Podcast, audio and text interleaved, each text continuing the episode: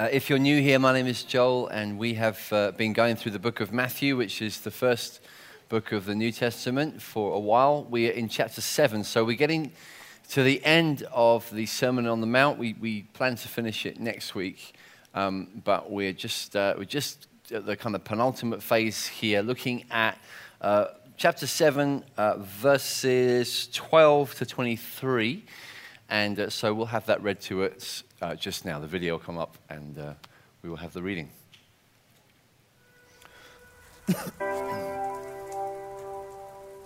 Today's reading is taken from Matthew 7, verses 12 to 23. So, whatever you wish that others would do to you, do also to them, for this is the law and the prophets. Enter by the narrow gate, for the gate is wide and the way is easy that leads to destruction, and those who enter by it are many. For the gate is narrow and the way is hard that leads to life, and those who find it are few. Beware of false prophets, who come to you in sheep's clothing, but inwardly are ravenous wolves. You will recognize them by their fruits. Are grapes gathered from thorn bushes, or figs from thistles? So if every healthy tree bears good fruit, but the diseased tree bears bad fruit, a healthy tree cannot bear bad fruit, nor can a diseased tree bear good fruit. Every tree that does not bear good fruit is cut down and thrown into the fire. Thus you will recognize them by their fruits.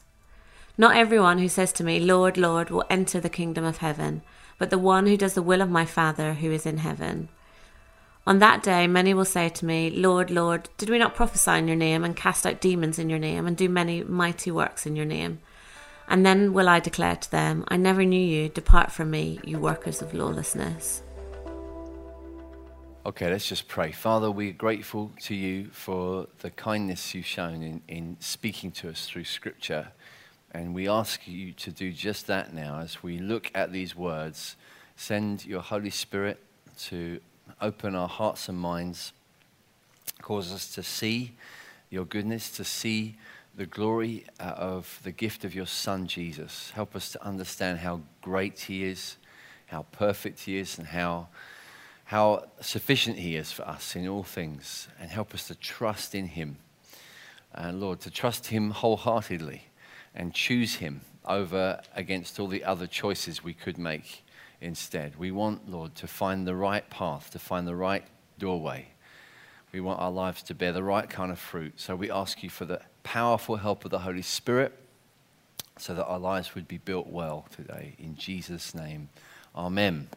Amen. So Jesus is getting to the end here of a very important sermon. It's, it's the most famous one, uh, and it's, it's been a description, stage by stage, of characteristics of life in his kingdom. The, the godly life, the life that God wants for people, uh, has been portrayed it's like he's been holding up a, a, diamond to the light and showing off different facets of it. But now he's getting to the point of closure where it's, it's actually not time for the, the different descriptions, but uh, rather an appeal to the will. Jesus is closing the deal, kind of like a salesman might do at the end of the conversation. Um, and you begin to realize, oh, I, I'm being pushed in a corner. I have to make a decision now. Do I take this or don't I? How am I responding to what's being pitched to me here? Jesus definitely wants to, to present us with a choice. He wants to say that you, you need to decide. You need to engage the will. Is this, is this the kingdom you want to be part of or not? We, we actually tend to avoid this naturally. We, we are kind of attracted to a, a place that we might consider neutral. We quite like the idea even of discussing religious things, discussing spiritual ideas. Quite like the idea of investigating Christianity and, and inquiring and looking into it and asking questions. And that's all good and, and essential. Jesus gives us a lot of space for that. We need that.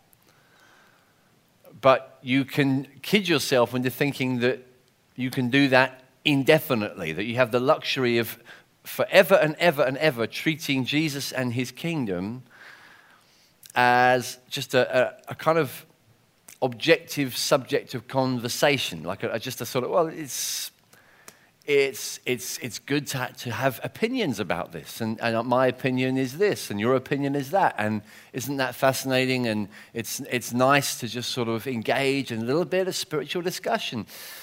But Jesus is saying something so much more challenging and demanding in that he is telling you and me, each one of us, that there has to be a point of closure. There's a decision to be made. How will you respond to Jesus? That's it. The most important question, actually, that you'll ever have to face. Perhaps you've already faced it. Maybe you faced it years ago. Maybe you decided at a certain stage of life, I, I, I know I want him. I choose him over all the other things. Maybe Maybe you haven't chosen him yet. Maybe, in fact, you feel as though you've done the opposite. You've resisted him. Maybe you're here in church kind of reluctantly because, yeah, I, I don't believe this, but, you know, someone's dragged me along. But G- Jesus presents each one of us with this, this, this decision. And we, we perhaps would prefer, like I say, to stay neutral. I often get in conversations with people which seem to end like that, where the person says, Yeah, well, I'll, I'll, I'll think about what you're saying and I'll, I'll consider it and I'll, I'll decide later on in my life. And I want to say, Well, that's a decision in itself. A decision to sort of decide later is still a decision. You're still, you're still forming, you're closing around a certain position when you do that. You need to be aware of that. You can't ultimately stay neutral. You can't. You can't stay neutral any more than someone can stay with both feet, you know, one foot on the platform and one foot on the train. You can do that for a while. You, you can do that until the train starts to move. And then you realize, I've got to commit one way or the other. And, and Jesus, Jesus is saying that in this point of the sermon. He says, okay, the train's going to move. What's it going to be? What's it going to be? Oh, no, no, I just, I just, I'm just interested in the discussion. I love the Sermon on the Mount. I think it's excellent. I think it's marvelous. Good ethics. Very impressive. You would do very well on Radio 4. I'm very impressed with this. We could tweet most of this. It's excellent. Excellent. Well done. Very good. Jesus saying, uh uh no, no, you can't do that. You can't just commend, you can't just patronize into oblivion the call of the kingdom. Are you choosing him or not? This is it. This is the obnoxious cry of, of this preacher called Jesus, he wants to know where we stand. He wants our response. He wants to know what's in our heart, each one. And so he brings it to this, this point of closure. And it makes us realize that no one drifts into his kingdom. No one ever has. No one has ever successfully drifted into the kingdom of God. Drifting is a way to miss it. If you drift, you, you, the way you go is the generic way that everybody goes. If you just go with the flow, you miss Jesus. You just do. That's what he's, he's getting at when he says that the way is easy and wide that leads to death. The normal way, the acceptable way, the popular way, the fashionable way, the, the, the way that no one seems to be all that upset about, the way that's kind of blending in nicely going with the current, going with the flow, going with the tide. That, that's, that's nice and easy. It's nice and convenient, but it leads to death. It's not the way you ultimately want to go. And, and if you simply drift, that's, I guarantee, the way you will go. If you find the door that Jesus is describing, if you find the way, the narrow way that Jesus is calling you to, it's because you didn't drift. It's because you took the route that, that didn't seem convenient and comfortable. You made a decision that was radical. Jesus calls that out of us. That's his cry. And this is massive for us for so many reasons. Partly because we can imagine that the kingdom of God is a matter of drifting. Many people make this assumption. Over the, the centuries, it's been done on different bases, but, but people will still do it. There was a time when people would have said, I'm English. So I'm a Christian because I, I, grew up in England. I'm born in England, and England's a Christian country. That's less likely to be the case now, to be sure. People don't tend to think like that now. But it might not be, it might not be the country you come from. It might be your family. Your family are all churchgoers, maybe. Maybe, maybe you're, you're, you come from another country which is way more church-going than Brighton is. And you're used to an atmosphere in your home where the Bible is assumed to be authoritative and Christianity is kind of unassailable. Jesus is, is yeah, we, we believe he's important, and you've grown up under that that kind of canopy, and it's made you assume from the start, yeah, I'm a Christian because what else would I be? Of course, I'm a Christian. But that's a dangerous assumption if I understand this because Jesus seems to be insisting on a personal response to him. He's literally narrowing it down to one by one. Enter by the narrow gate.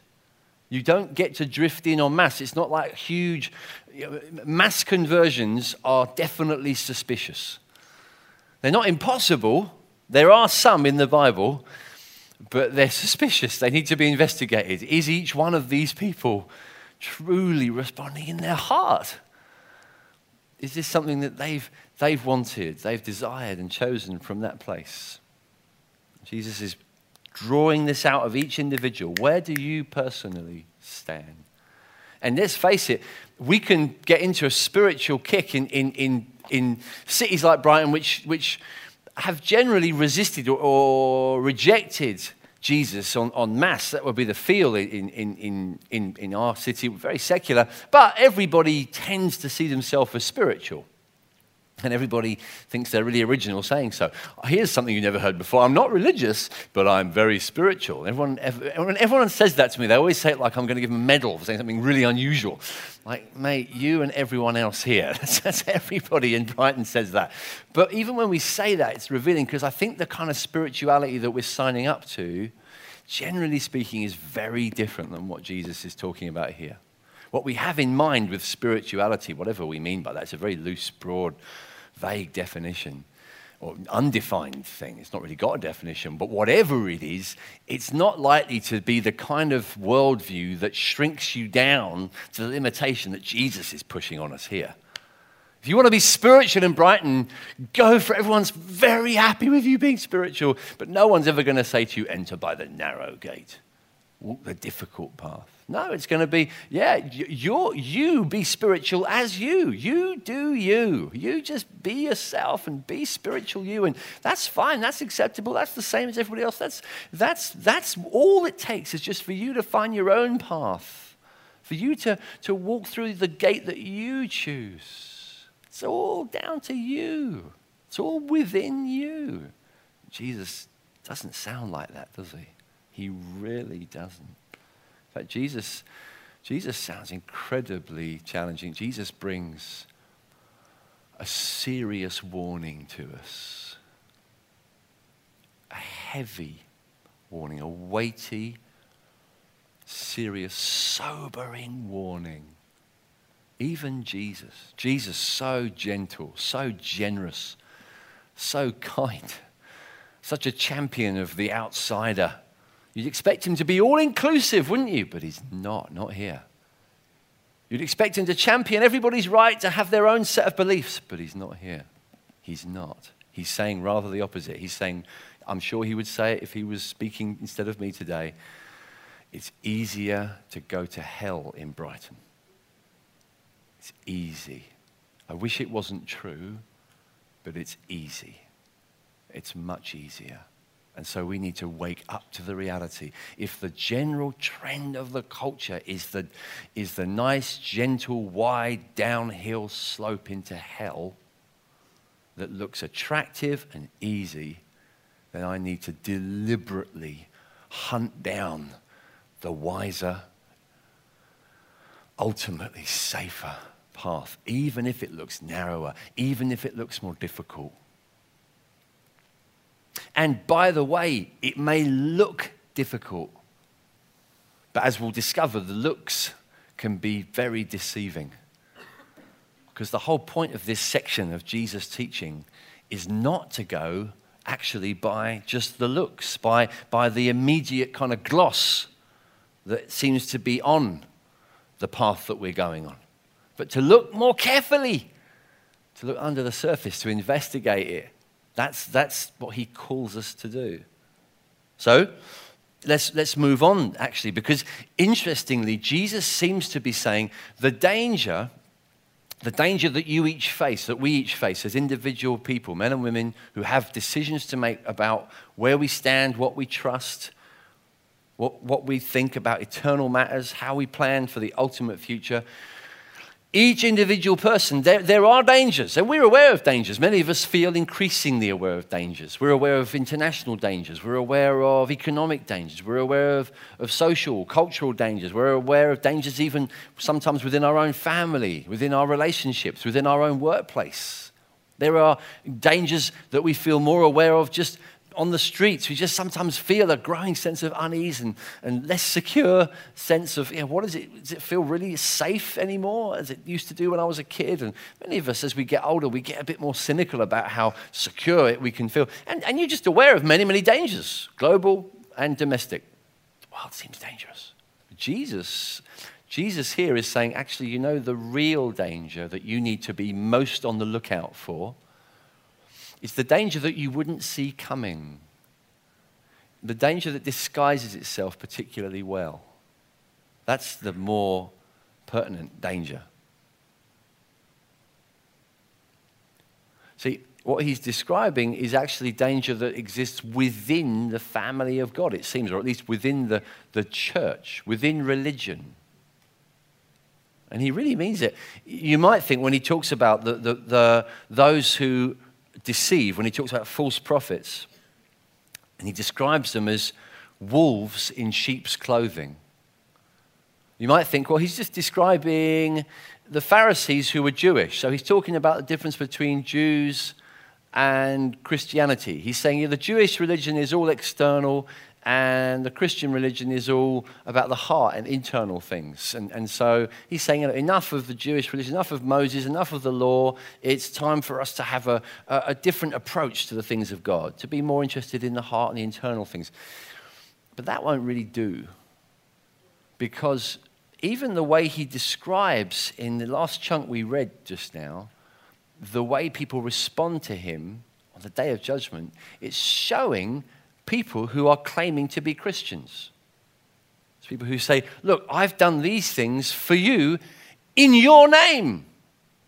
Do you notice? It's not just, it's, it's, people claiming to be Christians. In your name, we cast out demons, we healed the sick and prophesied. In your name, we did these things. So these are people who are they're not, they're not actually practicing Jews, they're practicing Christians. They're, these are, he's saying, yeah, amongst Christians, in the Christian church, there will be those who are set on deceiving true sheep, deceiving Christians. And they will look safe, they will look cuddly, they'll, they'll be wearing the right woolly clothes. They'll have the right woolly disposition. You'll feel all safe and cuddly around them. You'll feel like, oh, this, I, I oh, always just so trust this lovely teacher or preacher or whatever. But actually, you shouldn't, because although there's sheep's clothing underneath it, there's vicious, razor sharp teeth and, and a malicious intent. And there is such a thing. Jesus is saying your greatest danger if you're a child of God, is not the big bad world so much. I mean, the big bad world is dangerous, perhaps, but you know, there's greater danger in being deceived by people who have come to deceive, people who are teaching and preaching in the wrong direction. That's the, that's the clear command of Jesus here, saying, Watch out.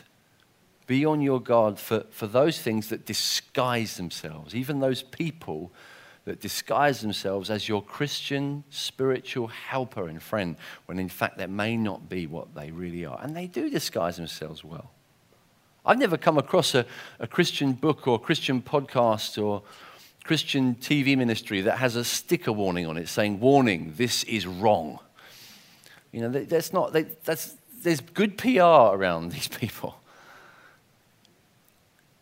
And, and, and we, we need to be much smarter at looking underneath the PR.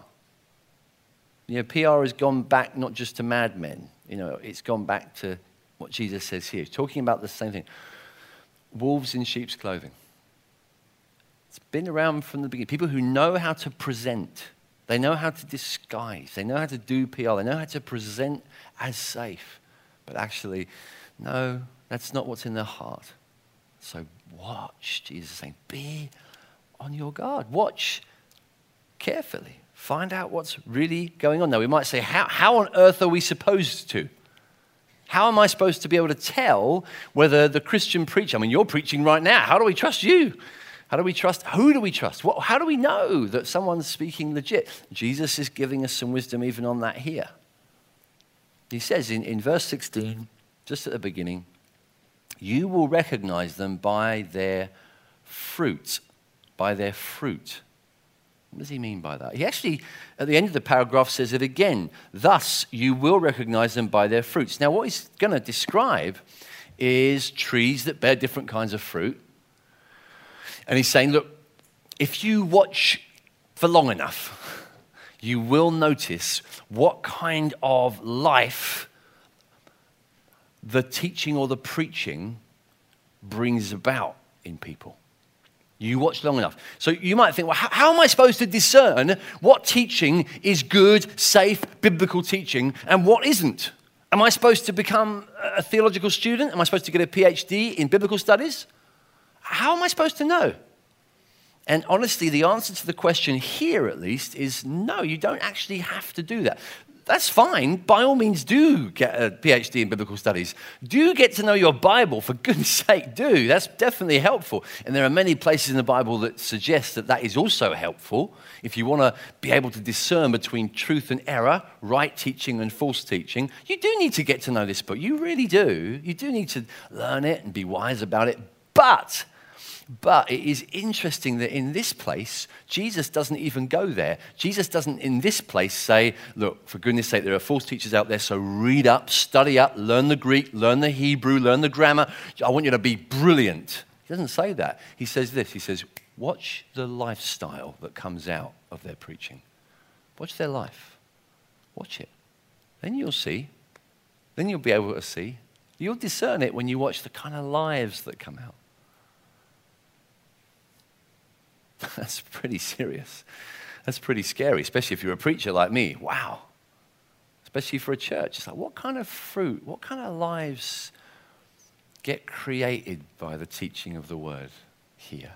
What kind of relationships, what kind of atmosphere? Does it, does it look like the Sermon on the Mount? But that's the thing to watch for, to watch the fruit. And it's a little slower. So, so you, you you can dress a, a wolf up in a sheep's outfit, presumably fairly fast. Disguises can be put on quick. Superman can put on his costume in a moment. You know, you can change clothes kind of quick. But you can't produce fruit instantly. You have to watch it. You have to watch how it comes slowly. When the Bible is being taught and preached in a community, the fruit gradually starts to show takes a little while, sometimes months, maybe years. You start to see the kind of decisions people are making, the kind of relationships on display, the kind of community life, the kind of, the kind of things that you hope to see because of the Sermon on the Mount. You read the Sermon on the Mount, you think, what's the kind of community Jesus is after? And is it here? Is it anything like that here? What are they like, these people? Are they forgiving? Are they generous hearted? Are they uh, showing mercy, but are they, are they not showing it in a show offy kind of way? Is it, is it goodness, but not flashy goodness? Do they, do they forgive? Do they, do they have meekness? Or do they use power to control each other? Are they poor in spirit? Are they, are they aware of their own sin and the log in their own eye? Or are they judgmental? Are they, are they self righteous? Are they constantly attacking one another? If, if that's the atmosphere in a church or even in a household, we need to say, God, what's gone wrong? There's something missing. There's a piece missing here. And that can happen. Churches, even families. I'd say that in my own case. I think, God, often I have to look at what I'm creating in the relationships I've got. Think, Lord, Am I, am I showing the fruits of the Spirit? And is the community around me showing the fruits of the Spirit? And if not, help me to come back to Jesus. Help me to come back to what he teaches here. Because by their fruits, you'll know them. By the fruit that begins to show, you'll see what's really at the heart, what's under the surface in a community. So Jesus has given us a really handy way of discerning here. Look at the fruit. Look at the atmosphere. Not that everyone's extremely perfect in a kind of plastic pretend kind of way. In fact, it's fascinating. Think about this. This is a really worthwhile thing to close on and, and spend some time on before we, we finish today. Because many of us would read this and understandably, quite rightly, feel challenged because it is challenging, but in an unhealthy way challenged because we misread it. When we see Jesus saying, Look, go through the narrow gate, take the difficult path, watch the fruit that's on the tree, watch carefully, lots of falsehood out there, it can cause us to respond to, to react with a kind of meticulous outward perfectionism where we think, yeah, I'm going to really go through the narrow, narrow gate then. I'm going to take the difficult path because that's what Jesus wants. He wants me to be basically very burdened with pressure, rules, and the resulting misery. Because that's what he's after on planet Earth. He wants miserable people representing him and then floating off afterwards to heaven to a miserable place where we can all frown. That's what, he's, that's what he came to create on the world. And we, we read it because we think, we think of it just in terms of outward show or, or you know, sort of harsh, heavy oppressive keeping of rules. But, but actually, think with me about the, Mount, the Sermon on the Mount and what we've been going through week after week.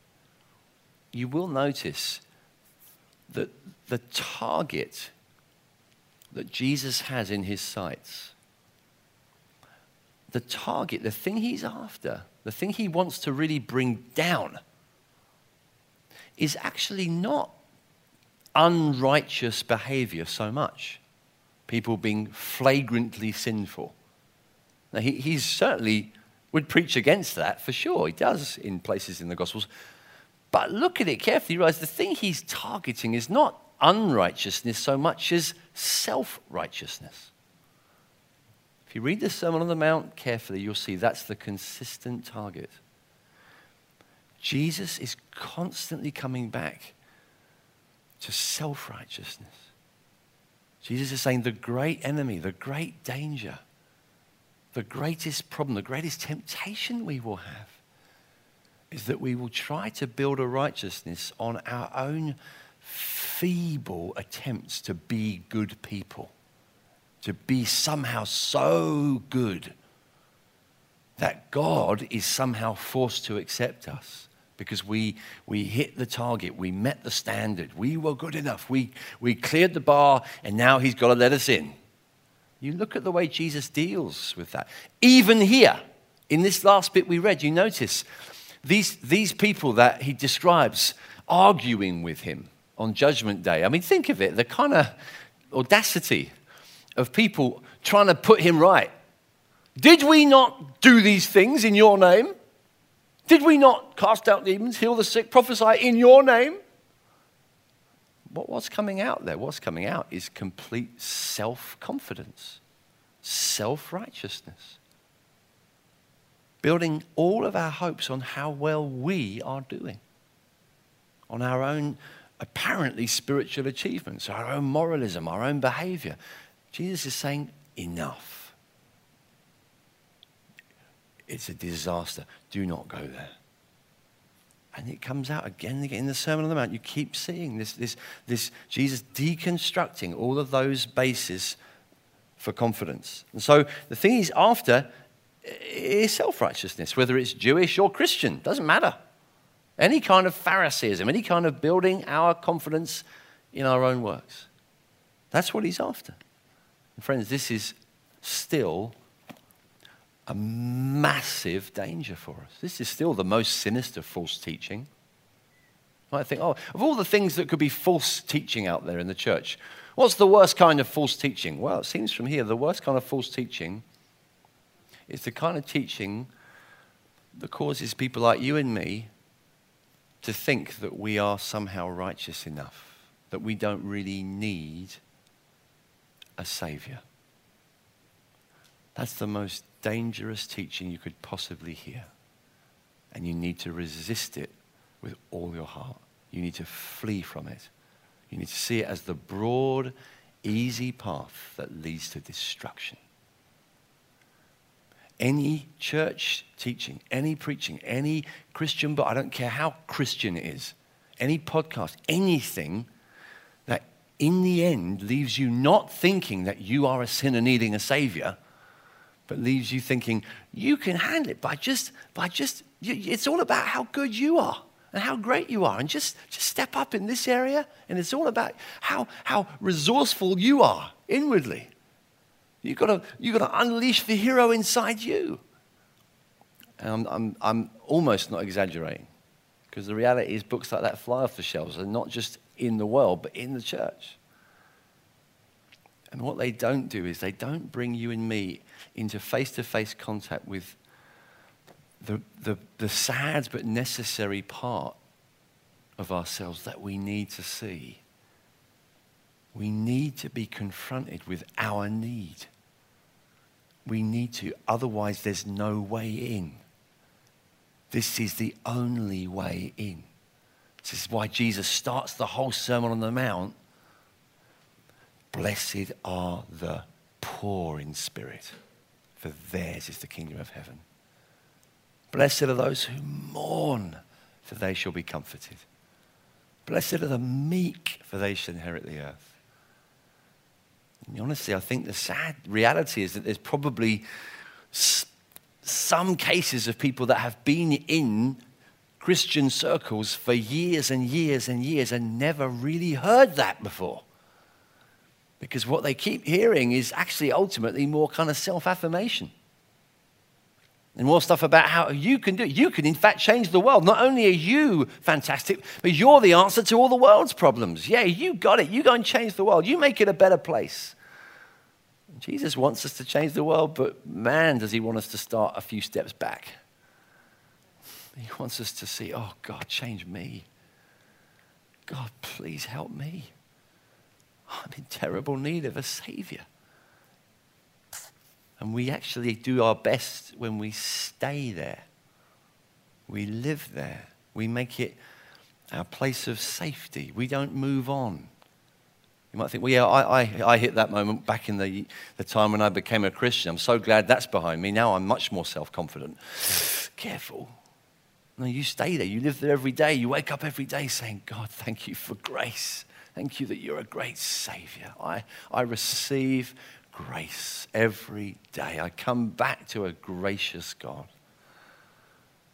I come back on the basis of your mercy alone, your grace alone. That's the only basis for my hope.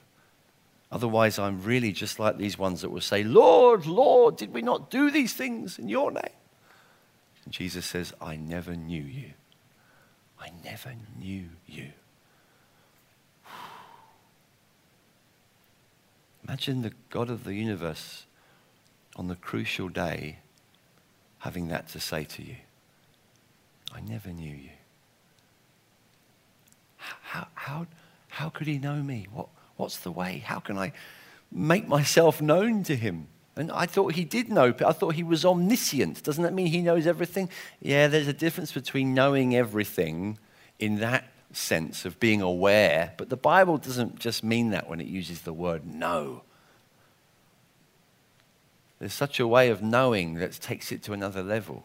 You can know something as a fact, but then you can know that thing intimately. You can know about a person, but surely you realize there's a difference between knowing about a person and knowing that person.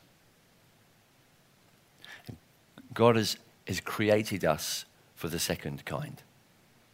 He doesn't want to know about you, He wants to know you, and you are made to know Him. You're made for fellowship, for relationship. My friend, there's only one way into that the narrow gate of abandoning all our self righteousness all of our self confidence, saying, I, I, give it up. I quit trying to impress you, impress me, impress the world, whatever. I'm done with that. I receive grace. I come as a beggar.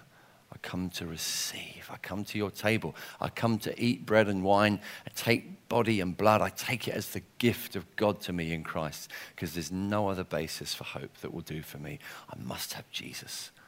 Have you ever come to that point? Have you yourself come to that point? I'm not saying have your parents come to that point. Have you yourself come to that point? Don't say, yeah, I, have tried, I've tried hard to be a Christian. I've tried to work. I tried to do the right things. I tried even to do what my parents did. I didn't ask you that. You carry on thinking like that, you're still in the, in the self righteous zone. Quit that. Give up on that. Somebody says, yeah, I'm trying hard to be a Christian. I'm not sure if you've even understood what a Christian is then. Because a Christian is someone who's ultimately given up on their own efforts, on their attempts, and enter through the narrow gate. It's different than what you think, isn't it? You think it means be a spiritual hero. Mm, that's not his point. No, blessed are the poor in spirit. Enter through the narrow gate, the humbling, narrow gate of grace. I come back to what Jesus said, what Jesus taught. The great danger is that I will be building my confidence on the wrong thing altogether. Because what I need is Jesus. I, want to I wanna, uh, find, find the, the way to bear good fruit. Jesus says, I am, John 15, I am the true vine. If you abide in me, you'll bear good fruit. I want to find the gate, the door. How do I find the door? What's the right way to live to find the door? Jesus says in John chapter 10, I am the door. I am the door. Some of us is, I want to find the way. I, I, I, believe you. I get this whole thing the narrow way, the difficult way. I get it. Where is this way? How do I find the way? Jesus says, I am the way. John chapter 14. In fact, I love this. Let me read it to you. John chapter 14. We'll close with this. He says this to his disciples the night he was arrested. He says this Let not your hearts be troubled. That's a nice phrase to hear, isn't it? After a sermon like this. Enter through the narrow gate. Take the difficult path. It sounds terrifying, sounds wearying, sounds oppressive, doesn't it? Christianity seems oppressive, right? I remember when I was a teenager, the last thing I wanted to do was follow Jesus because it seemed oppressive to me. It seemed, it seemed heavy to me. It seemed like the enemy. The last thing I want to do is follow Jesus. I'd lose everything and gain nothing. But my friends, it's all PR. Because what I thought I'd find was relief and joy in the world, in the stuff I was into with my friends at school and the, the sin and the wretched stuff I was way into and couldn't get myself out of. Some of it was just appalling. I thought, following Jesus, no, thank you. That's miserable. But it was all PR. It was all, it was all clever manipulation. When Jesus says this path is difficult, that path is easy, he's talking about how it appears. Remember, the whole point of this passage wolves in sheep's clothing, you, they look trustworthy, but they're not. You come to Jesus, say, it's going to be hard following Jesus, it's going to be tough, it's going to be difficult. And then Jesus says, My yoke is easy my burden is light. Let me take the weight off your shoulders. It's going to be oppressive. It's going to be difficult. You're going to put a big burden on my back. No, Jesus is going to take the burden off your back. He's going to carry it himself. Yeah, you'll get burdens. He'll, he'll put a cross on you for sure. But you'll find he carries the heavy end of it. He does all the real work. He carries you along with him. You feel sometimes the pressure as a Christian. Following Jesus, yeah, it's tough. It's tough sometimes. But it's the right kind of tough. It's the right kind of tough. The kind of tough out there, I don't even want to think about it. The kind of tough when I can never shift this sense of guilt. I can never get rid of my shame. I can never deal with the past. I can never deal with it. Always feel so guilty. How do I get rid of this and go to the therapist and get the paperbacks and try and make myself feel better and get my mental health deteriorating rapidly? That's the way our city's going. That's the terrible mess that our culture's in because they won't come to Jesus, who said, Let me take your burdens. Take my yoke upon you. It's easy. It's light. My commands are not burdensome. So Jesus says to his disciples, Do not let your hearts be troubled. Believe in God. Believe also in me. In my Father's house are many rooms. If it were not, would I have told you that I go to prepare a place for you? And if I go and prepare a place for you, I will come again and will take you to myself, that where I am, you may be also. And you know the way to where I'm going. And Thomas, who's just like me, says, Lord, we do not know the way you're going. How can we know the way? And Jesus said to him, I am the way and the truth and the life. I'm the way. That's all you need to know, actually. Jesus, I come to you. I, I, I, I, you are the Lord. I trust you. I leave behind my self righteousness, my own plans for my life, my overconfidence, my, my own trajectory. I just trust you. Jesus, I need a Savior. And I trust you. You died on the cross for me, for my sin. And you rose again from the dead, declared vindicated, righteous. I want your righteousness. I want your future. I want your hope, not mine. I want my hopes all dead and buried. I want yours. I want Jesus. If that's how you see things right now, if in your heart you're saying, I want Jesus, my friend, you just found the narrow way. You just found the gate. That's it. The train's moving. So step on right now. Step on right now. Trust in Jesus. Not religion, not self righteousness, not your moral behavior. Trust Jesus. Let's just pray right now.